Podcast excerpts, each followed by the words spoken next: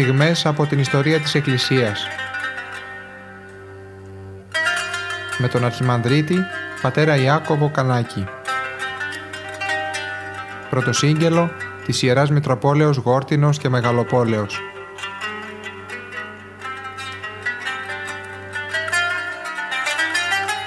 Αγαπητοί ακροατές, χαίρετε. Συνεχίζουμε την ανάγνωση του βιβλίου Παύλος με το οποίο πλησιάζουμε τη μορφή του Αποστόλου, του Μεγάλου Αποστόλου, του Πρωτοκορυφαίου. Και σήμερα στο κεφάλαιο Στέφανος και Παύλος Στέφανος και Σάβλος όπως ήταν το όνομά του πριν την κλίση του πριν το κάλεσμά του προς το Θεό θα δούμε το πώς ο Θεός κατεργάζεται γεγονότα, συγκλονιστικά γεγονότα όπως ήταν ο, ο λιθοβολισμός του Αποστόλου του Στεφάνου και πως μέσα από αυτόν τον θάνατο, το φρικτό θάνατο ποτίζεται η γη με το αίμα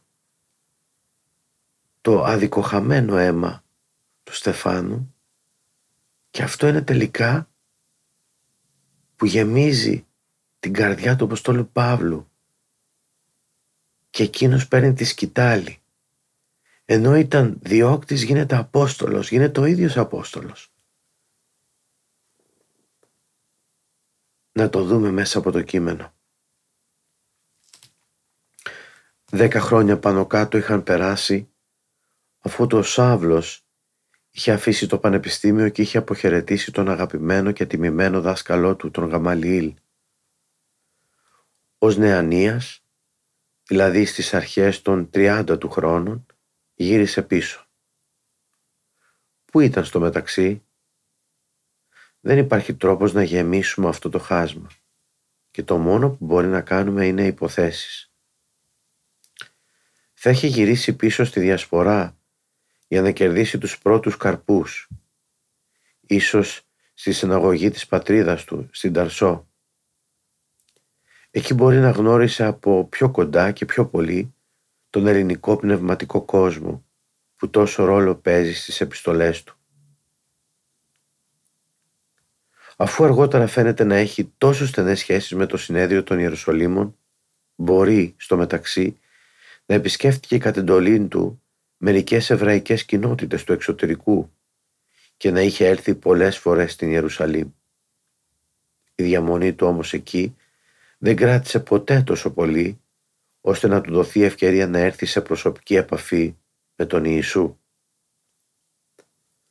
Ο Παύλος αργότερα δεν κάνει ούτε τον παραμικρό υπερηγμό γι' αυτό, πράγμα που σίγουρα θα το είχε κάνει όταν θέλησαν να του αμφισβητήσουν το αποστολικό του αξίωμα. Ύστερα, ένας άνθρωπος με ορμητικό χαρακτήρα όπως ο δικός του δεν θα μπορούσε ποτέ να μείνει ουδέτερος ή θα είχε πολεμήσει τον Ιησού ή θα είχε γίνει μαθητής του. Το περίφημο χωρίο Β προς Κορινθίους 5.16 μας λέει μόνο ότι τώρα τον Ιησού δεν τον βλέπει με τις γήινες εθνικές προκαταλήψεις των Ιουδαίων αλλά με τα μάτια της υπερφυσικής πίστεως. Για την ερμηνεία του χωρίου αρκεί απολύτως ότι από μακριά είχε ακούσει για τον Ιησού και τη δράση του, ώστε μπορεί κανείς να παραδεχθεί ως πολύ πιθανόν ότι ο Παύλος ποτέ δεν είχε γνωρίσει προσωπικώς τον Κύριο. Στο μεταξύ όμως είχε συμβεί το μέγιστο και σημαντικότερο γεγονός από όλα όσα είχαν γίνει απαρχής του κόσμου. Η λυτρωτική θυσία του Γολγοθά. Ο Σάβλος μέσα στην Ιουδαϊκή του αλαζονία ως τώρα λίγο είχε ενδιαφερθεί για τις αναστατώσεις των Γαλιλαίων. Και αυτός ο Μαραγκός από τη Γαλιλαία έτσι θα τελείωνε όπως και όλοι οι άλλοι ονειροπόλοι, ο Θεβδάς και ο Ιούδας ο Γαλιλαίος, που σκοτώθηκαν μαζί με τους οπαδούς τους. Αυτή τη μέρα όμως τα πράγματα φαίνονται σοβαρότερα. Ο Λέων του Ιούδα βρεχήθηκε δυνατά και η οικουμένη άκουσε τη φωνή του. Ο Σάβλος είχε ακούσει το μούγκρισμα της βροντής από μακριά. Τρεις συμπατριώτες του από την Κιλικία, ο Ανδρώνικος, ο Ιουνίας και ο Ηρωδίων, που είχαν πάει την Πεντηκοστή στα Ιεροσόλυμα και είχαν γυρίσει πίσω αφού πίστεψαν ίσως, έλεγαν πολλά γύρω από τα συγκλονιστικά γεγονότα της Μεγάλης Παρασκευής, ενώ άλλοι έλεγαν πως η υπόθεση των Ναζαρινών δεν θα ηρεμήσει ποτέ πια. Νεκρός έλεγαν ήταν πιο επικίνδυνος από ζωντανός και ο αριθμός των οπαδών του αυξάνει σταθερά. Ανέφεραν επίσης ότι υπήρχαν ευσεβείς Ισραηλίτες, ιδίως από τη φτώχο-συνοικία του Οφίλ, που πρωί και βράδυ πήγαιναν μαζί με τους αρχηγούς τους στην εσωτερική αυλή του ναού και στη στοά του Σολομώντα. Τελευταία μάλιστα ότι και πολλοί ιερείς των κατωτέρων βαθμών απεστάτησαν και προσεχώρησαν στην παράταξή τους. Προσέθεταν ότι σε ολόκληρη την πόλη ήταν αγαπητοί και ότι τους αντίκριζαν με κάποιο δέος. Ότι και ο ονομαστός Λεβίτης Ιωσής ο Κύπριος έγινε Ναζαρινός. Ότι ονομάζεται τώρα Βαρνάβας και ότι μάλιστα τους χάρισε όσα εισέπραξε από την πόλη σε ενός κτήματός του. Όταν ο Σάβλος άκουσε για την αποστασία του άλλοτε συμμαθητού του, δεν μπόρεσε πια να κρατηθεί. Έπρεπε να πάει στα Ιεροσόλυμα. Ίσως να τον κάλεσε και το συνέδριο ή εκεί συμπατριώτες του για να αναλάβει τον αγώνα κατά της νέας αίρεσης. Οι ελληνόφωνοι Ιουδαίοι της Διασποράς σχημάτιζαν στα Ιεροσόλυμα ιδιαίτερα επαρχιακά σωματεία με τις δικές τους συναγωγές. Οι πόλεις τότε πιο πολύ από σήμερα, ήταν κυριολεκτικά κατάσπαρτη από τέτοιες συναγωγές. Υπήρχαν στα Ιεροσόλυμα 480, 480 τόποι προσευχής, κηρύγματος και διδασκαλίας, μερικοί με καταλήμματα και εγκαταστάσεις λουτρών και πλυντηρίων για τους ξένους, ακόμα και με υπόγειες φυλακές για την έκτηση των ποινών που επέβαλαν οι συναγωγές και ιδίως της μαστιγώσεως. Ο Λουκάς αναφέρει ως σημαντικότερα στη συναγωγή των Λιβερτίνων, δηλαδή των απογόνων εκείνων που κάποτε ως Εβραίοι εχμάλωτοι είχαν μεταφερθεί στη Ρώμη από το Πομπίιο και ύστερα είχαν απολυθεί ως απελεύθεροι, καθώς και των Ιουδαίων από την Κυρίνη και την Αλεξάνδρεια από τη Μικρά Ασία και την πατρίδα του Παύλου, την Κιλικία. Και σε όλα αυτά τα επαρχιακά σωματεία, ιδιαίτερα στο σωματείο εκείνων που κατάγονται από την Κιλικία, όπου πήγαινε και ο Παύλος κάθε Σάββατο, μετά τη λατρεία επακολουθούσε πάντα μεγάλη λογομαχία γύρω από τον Ιησού.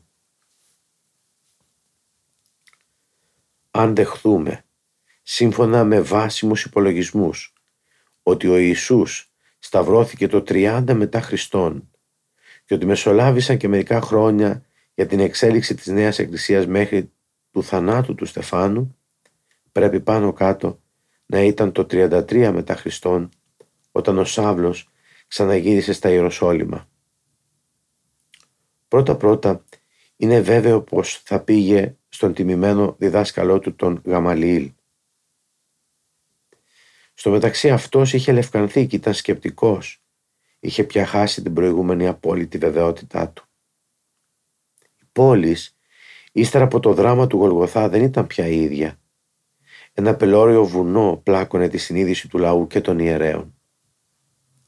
Οι μαθητές του Εσταυρωμένου έκαναν συγκεντρώσεις σε ένα μυστηριώδες κέντρο γύρω από έναν αθέατο που καθένας θα δεν αξιώθηκε να τον ειδεί εκτός από τους δικούς του. Ιδιαιτέρως οι Εβραίοι της Διασποράς που μιλούσαν ελληνικά και είχαν ευρύτερες αντιλήψεις οι Ελληνιστέ με την πιο ελεύθερη μόρφωση κοπάδια κοπάδια πήγαιναν προς τους μαθητάς.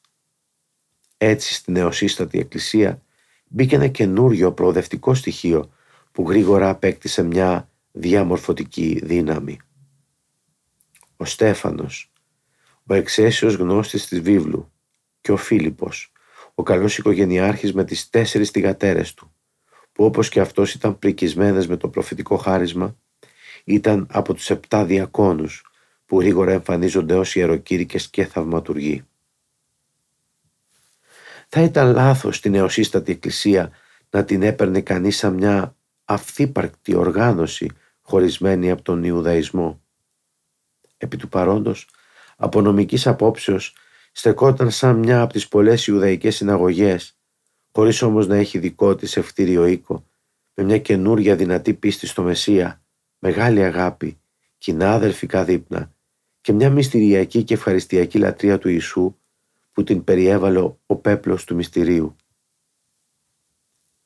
Ο Στέφανος είναι εκείνος που πρώτος κατάλαβε καθαρά και ανέπτυξε νικηφόρα την οριστικά παγκόσμια σημασία της χριστιανικής εκκλησίας.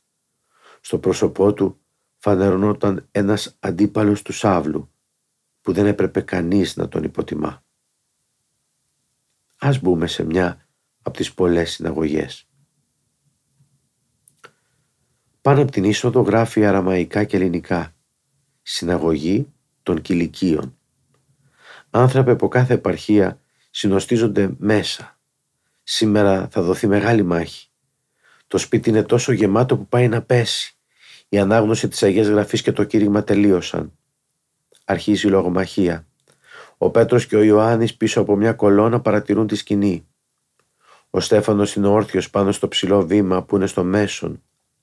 Απέναντί τους στέκεται η αδύνατη και καταφαγωμένη από τη φωτιά που καίει μέσα του μορφή του Ταρσέως. Εδώ συναντήθηκαν οι φθόγγοι των δύο μεγαλύτερων πνευμάτων της Νέας Εκκλησίας. Ο Στέφανος μισούσε τις σχολαστικές λεπτομέρειες του νόμου. Είχε πρωτοτυπία και μεγαλοψυχία και πήρε το ζήτημα ιστορικά. Παρέπεμψε στους προφήτες για να αποδείξει ότι ο Μεσσίας έπρεπε να πάθει και να πεθάνει και ότι ο εσταυρωμένος Ιησούς είναι ο δούλος του Θεού που πάσχει όπως τον περιέγραφε ο Ισαΐας. Ένας που πάσχει, ένας που θανατώθηκε σαν δούλος πάνω στο σταυρό να είναι ο Μεσσίας τους. Αυτό ήταν για το Σάβλο μια έννοια που ποτέ δεν μπορούσε να γίνει πραγματικότητα. Εδώ ορθώνεται απειλητικά το σκάνδαλον του Σταυρού. Η τόλμη με την οποία αργότερα ο Παύλος χρησιμοποίησε το χωρίο επικατάρατος πάσο κρεμάμενος επί ξύλου για να στηρίξει τη χριστιανική αντίληψη μαρτυρεί ότι πρωτήτερα αυτό το χωρίο αποτελούσε το ισχυρότερο επιθετικό όπλο. Τώρα κατανοούμε με πόση ορμή ο Στέφανος και ο Σάβλος ως αντιπρόσωποι των δύο άκρων αντιλήψεων για το Μεσσία ξέσπασαν ο ένας κατά του άλλου. Ο Σάβλος ήταν οξύ στη λογομαχία, αλλά ο Στέφανος απεδείχθη δυνατότερος. Και ούκ ίσχυο να αντιστήνε τη σοφία και το πνεύμα τη ο Ελάλη. Και μόνο το αδύνατο χωρίο του Δευτερονομίου επρόβαλαν για να τον αντικρούσουν το επικατάρατος πας ο κρεμάμενος επί ξύλου. Τότε ο Στέφανος αναγκάστηκε να χτυπήσει ολόκληρο το ιδαϊκό σύστημα της ερμηνείας του νόμου. Νόμος και ναός αποτελούν μόνο μια προσωρινή βαθμίδα στο σχέδιο του Θεού για τη σωτηρία του ανθρώπου που και προς τα εμπρός και προς τα πίσω ξεπερνά τα όρια και των δύο. Το τεράστιο ιστορικό λάθος του Ιουδαϊσμού ήταν ότι έφραζε όλη την προοπτική της ανθρώπινης ιστορίας με το βράχο του νόμου και του ναού και ήθελε να σταματήσει την εξέλιξη της θεϊκής αγάπης. Μόλις άκουσαν ότι ο ναός και ο νόμος ήταν πράγματα που παρέρχονται τότε όλοι όσοι ήταν στη συνάθρηση πήδηξαν όρθιοι νιώθοντας, νιώθοντας ότι τους πλήγωσαν στο πιο ευαίσθητό του σημείο. Η σκηνή μεταβάλλεται σε δικαστήριο. Χιλιάδες γροθιές υψώνονται στον αέρα. Στη στιγμή αρπάζουν το στέφανο, τον σέρνουν μέσα από τους στενούς δρόμους της αγοράς, στον τόπο των συνεδριάσεων του συνεδρίου, στην αυλή του ναού, όπου καθισμένοι σε ημικύκλιο ήταν συναθρισμένοι οι πατέρες του Ισραήλ. Να διαστρέψουν τα λόγια του δεν ήταν, δεν ήταν δύσκολο. Για μια φορά ακόμα ο Στέφανος προσαρμόζει τη μεσιανική αντίληψη στην ιστορική της συνάρτηση και τελειώνει με τη φοβερή κατηγορία. Νυν ημείς προδότε και φωνής γεγένιστε. Ξέσπασμα θυμού και τρίξιμο των δοντιών γεμίζουν την αίθουσα. Ο Στέφανος στέκεται ακίνητος, βυθισμένος σε έκσταση και ατενίζει προς τα πάνω. Ο αρχιερέας, ο άκαμπτος Καϊάφας ήθελε να κάνει ψηφοφορία. Ένοχος ή αθώος; Ο Σαούλ, που είχε δικαίωμα ψήφου και ως νομοδιδάσκαλος ήταν μέλος του συνεδρίου, ήταν έτοιμος να ρίξει την ψήφο του στην κάλπη, αλλά δεν χρειαζόταν πια. Εβραίοι από όλες οι συναγωγές έσαιρναν ήδη τον νεαρό ήρωα έξω από την αίθουσα προς την πύλη του της Δαμασκού. Ο τόπος του λιθοβολισμού ήταν κάτι σαν προσκήνιο δύο οργές ύψος. Ο Σάβλος είχε ορμήσει έξω μαζί τους και ο, ως μόνος νομοδιδάσκαλος ήταν επόπτης στη φωνική πράξη. Ο πρώτος επόπτης έδωσε του Στεφάνου μια σπροξιά και τον ξάπλωσε ανάσκελα χάμω. Εκείνος προσπάθησε να γυρίσει με την πλάτη του προς τα πάνω, αλλά αυτός πάλι τον γύρισε ανάσκελα. Ύστερα ο δεύτερος επόπτης πήρε μια πέτρα και μόλι του τη δύναμη την έριξε πάνω στην καρδιά του. Δεν, κατέρ, δεν κατόρθωσε όμως να τον αφήσει στον τόπο. Τώρα, σύμφωνα με τον νόμο, ερχόταν η σειρά του όχλου. Οι άνδρες άφηναν τα λευκά τους σημάτια στα πόδια του Σάβλου για να μην εμποδίζονται στο ευατομαμένο έργο τους. Ο Στέφανος, συγκεντρώνοντας τις τελευταίες του δυνάμεις, σηκώνεται όρθιος. Ανοίγοντας τα χέρια του και γυρίζοντας το βλέμμα του προς τον ουρανό, άρχισε και προσεύχεται. «Κύριε Ιησού, δέξε το πνεύμα μου». Οι πρώτες πέτρες σφύριξαν στον αέρα. Ο νεαρός ήρωας έπεσε στα γόνατα. Με το χτυπημένο του μάτι γυρισμένο προς το σάβλο, μέσα στην κοσμοχαλασιά του πετροβολήματος, άφησε μια φωνή που συγκλώνιζε λες την ψυχή. «Κύριε, μη στήσεις αυτή στην αμαρτία αντάφτη». Το έργο είχε συμπληρωθεί. Ο ήρωας νεκρός έπλεε στο αίμα του. Ο Σάβλος ήταν ευχαριστημένος. Είχε κερδίσει τους πρώτους καρπούς. Αυτό που είχε γίνει ήταν ένα είδος λιτζαρίσματος που συχνά το έτρεμαν και αυτοί οι αρχιερείς. Το συνέδριο δεν φάνηκε να παίρνει ενεργό μέρος για να μην έρθει σε σύγκρουση με το Ρωμαίο ηγεμόνα. Για το Σάβλο αυτή η μέρα έμεινε εξέχαστη. Σε ολόκληρη τη ζωή του βλέπουμε να τον κεντούν οι τύψεις της συνειδήσεως. Κάθε φορά ο λιθοβολισμός του Στεφάνου ξαναγυρίζει στη μνήμη του. Ούκ μη ικανός καλείστε Απόστολος, διότι εδίωξα την Εκκλησία του Θεού. Όταν στα τελευταία του χρόνια, ρίχνοντας πίσω το βλέμμα, θυμόταν αυτή την ημέρα, ίσως θα την αναγνώριζε ως την αποφασιστικότερη μέρα της ζωής του. Είναι ζήτημα αν εκείνη τη νύχτα κατάφερε να κλείσει μάτι, έστω και για ένα λεπτό.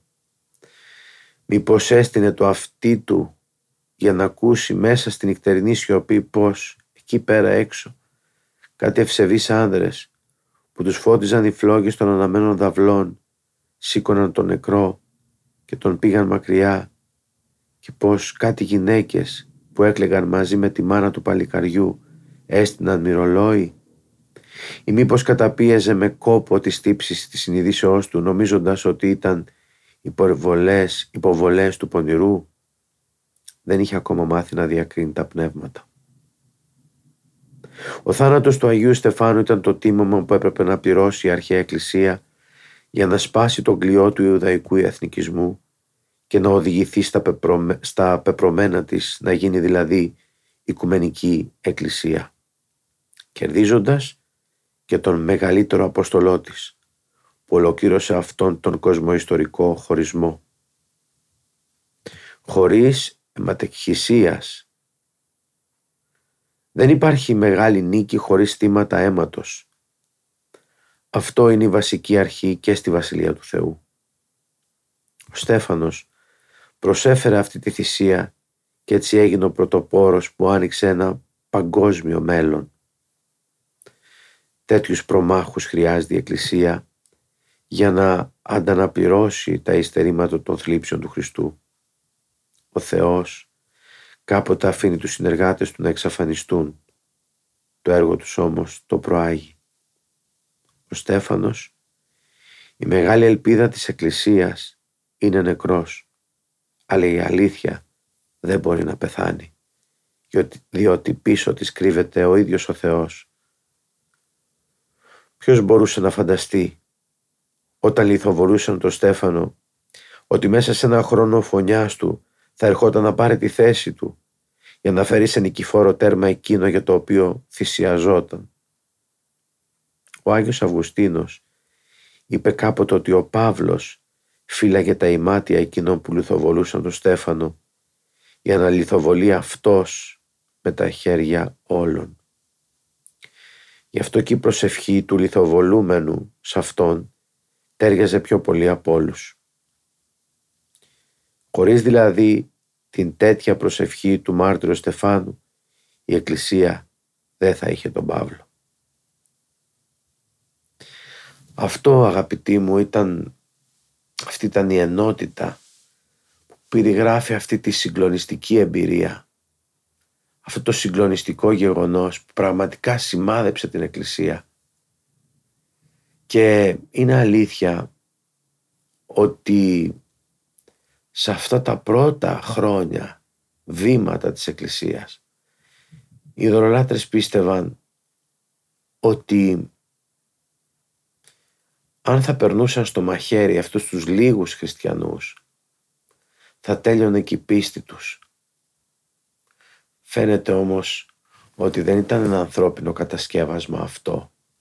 Δεν ήταν μια οργάνωση ανθρώπινη, αλλά ήταν ένα θείο καθίδρυμα το οποίο ο ίδιος ο Χριστός είχε ιδρύσει με το αίμα του και έρχεται τώρα να ποτιστεί αυτή, αυτό το πρώτο οικοδόμημα, αυτό το πρώτο δέντρο με τα αίματα των μαρτύρων.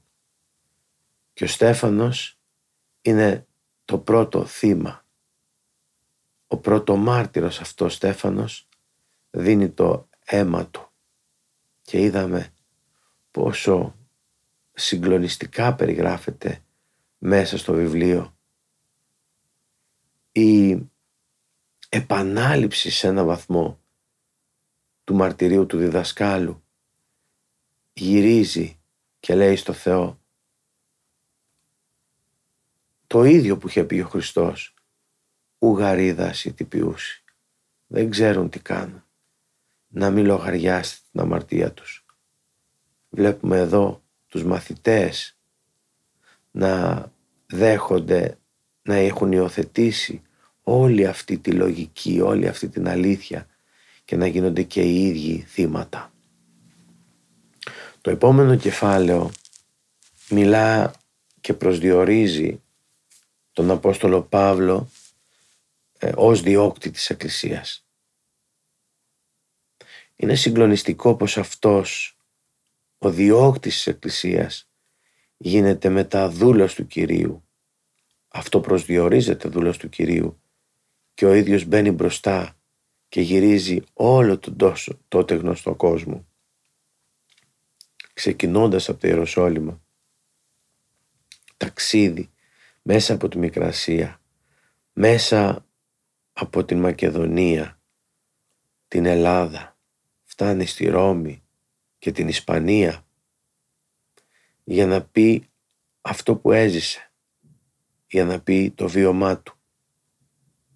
Πολύ λίγο θα διαβάσουμε από, το, από την ενότητα αυτή. Ο διώκτης λοιπόν. Υπάρχουν πολλοί δρόμοι προς την αλήθεια. Σ' άλλους την χαρίζει ο Θεός χωρίς αγώνες και χωρίς κρίσεις Άλλοι πρέπει να περάσουν μέσα από φοβερά εσωτερικά ερήπια, όπως ο Αυγουστίνος και ο Δάντης. Ο Αυγουστίνος την επιστροφή του την έβλεπε ως σύμβολο της πορείας του φορτωμένου με αμαρτίες ανθρωπίνου γένους και στο αθάνατο πασχάλιο άσμα του υμνή με τολμηρές υπερβολές στην αμαρτία των πρωτοπλάστων σαν ευτύχημα γιατί αυτή οδήγησε στο λυτρωτή. Και ο Σάβλος οδηγήθηκε στο Χριστό περνώντας πρώτα μέσα από νύχτα και αμαρτία. Πόσο μεγάλη σημασία έδινε στα δύο γεγονότα, στο μίσος του κατά του Χριστού και στο όραμά του. Φαίνεται και από το ότι τόσο συχνά τα αναφέρει στους λόγους του και τις ομιλίες του. Όταν κανείς κόψει σύριζα κάθε του σχέση με το παρελθόν, είναι διατεθειμένος να το βλέπει κάτω από εντονότερο φως. Είναι δύσκολο να θεωρήσει καλό τον εαυτό του ή τους άλλους. Έτσι έγινε με τον Παύλο, τον Αυγουστίνο. Ο Αυγουστίνος είχε υπερβολικά έντονη τη συνέστηση της ενοχής του. Στον Παύλο οι κατηγορίες κατά του εαυτού του είναι μεγάλες. Σε μεγάλη πια ηλικία ο Απόστολος σκέπτεται επικέστερα για τον εαυτό του και λέει ότι τα έκανε από άγνοια. Όλες οι λεπτομέρειες στη μνήμη του συμπιέζονται σε ένα φοβερό βάρος που το αντικρίζει σαν νυχτερινό εφιάλτη. Ο θάνατος του Στεφάνου ήταν το ξεκίνημα ενός καινούργιου κύματος θλίψεων και το σύνθημα για τον αιματηρό διωγμό της νεαρής εκκλησίας. Αυτό όμως απλώς επιτάχυνε το δρόμο της. Η πείρα λέει ότι ο άδικος διωγμός ξεσηκώνει τη συμπόνια και τη συμπάθεια για την υπόθεση εκείνου που διώκεται. Του Σάβλου τι του συνέβη; Μια παρατήρηση που φαίνεται χωρίς ιδιαίτερη σημασία μας προκαλεί μερικές σκέψεις. Σάβλος δε είναι συνευδοκόν τη αναιρέση αυτού, δηλαδή του Στεφάνου. Πίσω όμως από αυτή τη φράση πρέπει να βάλουμε ένα ερωτηματικό. Γιατί παρόλα αυτά ο Σάβλος ήταν άνθρωπος με λεπτή μόρφωση και με πολύ βάθος, είδε τον νεαρό Στέφανο να πεθαίνει μέσα στη δόξα του μάρτυρα, είδε το πρόσωπο του να λάμπει από το αντιφέγγισμα ενός ανώτερου κόσμου, τον είδε να φεύγει με μια προσευχή για αυτόν πάνω στα χείλη του. Μπορεί λοιπόν να φανταστεί κανείς ότι αυτό δεν του έκαμε καμία εντύπωση. Στην ψυχή του υπήρχε και κάτι άλλο που δεν το ομολογούσε ούτε στον εαυτό του. Δεν συνεδοκούσε λοιπόν με όλη του την ψυχή. Εδώ άρχισε να του κεντά την καρδιά το πρώτο αγκάθι. Με την τρυφερότητα του αισθήματος που βλέπουμε αργότερα ότι έχει, δεν θα υπέφερε λίγο από κατηγορίες που ο ίδιος έκανε κατά του εαυτού του. Αλλά αν υπέφερε, υπέφερε όπως πίστευε για το Θεό και μέσα του υπερηφανευόταν για τις λήψεις του. Ο άνθρωπος που έχει συνέστηση της ενοχής του προσπαθεί να δικαιολογήσει τον εαυτό του μπροστά και στη συνείδησή του και στους άλλους ανθρώπους ενώ με τον λαθασμένο του ζήλο παρασύρεται πιο πολύ σε λόγια και έτσι μπλέκεται σε μεγαλύτερη ενοχή. Αλλά ο Παύλος ξαναβρήκε αμέσως τον εαυτό του. Έπρεπε να αποτελειώσει το έργο του, να ξεριζώσει την καταραμένη αίρεση με φωτιά και σίδερο. Αυτός αναλαμβάνει τον κύριο ρόλο στις δίκες κατά των χριστιανών. Η μέθοδος ήταν έξυπνη. Άναβαν τον φανατισμό των μαζών με συκοφαντίες, με τραγούδια μίσους και με το κέντρισμα του σοβενισμού των. Αυτό γινόταν σύμφωνα με τις μυστικές οδηγίες του συνεδρίου που ήθελε να μην φανερώνεται στο παιχνίδι. Όταν η κοινή γνώμη ήταν έτοιμη, τότε εμφανιζόταν ο Παύλος. Εγκαθιδρύθηκε ένα είδος ιεράς εξέτασης και ο Σάβλος διορίστηκε ο Μέγας Ιέρο Εξεταστής, καταδότες, φύλακες του ναού, εξουσιοδοτήσεις, όλα ήταν στη διάθεσή του. Νυκτερινές συλλήψεις, κατοίκων έρευνες, καταπιέσεις με χρησιμοποίηση βασανιστήριων που ήταν στα υπόγεια των συναγωγών, για να ομολογήσουν την ενοχή τους και για να βλασφημίσουν τον Χριστό. Μαστιγώσεις με παραμίαν τεσσαράκοντα, όπως ο ίδιος τόσες φορές ύστερα υπέφερε, ήσαν στην ημερήσια διάταξη. Οι φυλακές ήταν κατάμεστες. Όποιος μπορούσε να σωθεί έφευγε στην Ήπεθρο με τη γυναίκα του, τα παιδιά του και με τα φτωχικά του πράγματα. Αλλά εκεί δεν ήταν πλέον ασφαλισμένοι. Παντού τους καταδίωκε ο Παύλος με τους ανθρώπους του. Είπαμε διαβάσαμε αγαπητοί μου και λίγο ένα μέρος από το κεφάλαιο με τον τίτλο «Διώκτης» και είδαμε τη μανία πραγματικά αυτό τον κακό ζήλο του Αποστόλου για τους χριστιανούς. Είναι και μόνο αυτό μεγάλο θαύμα. Είναι μεγάλο θαύμα που έχουμε αυτή τη μεταστροφή αυτού του μεγάλου Αποστόλου. Θα συνεχίσουμε όμως την επόμενη φορά σχετικά με το βίο του.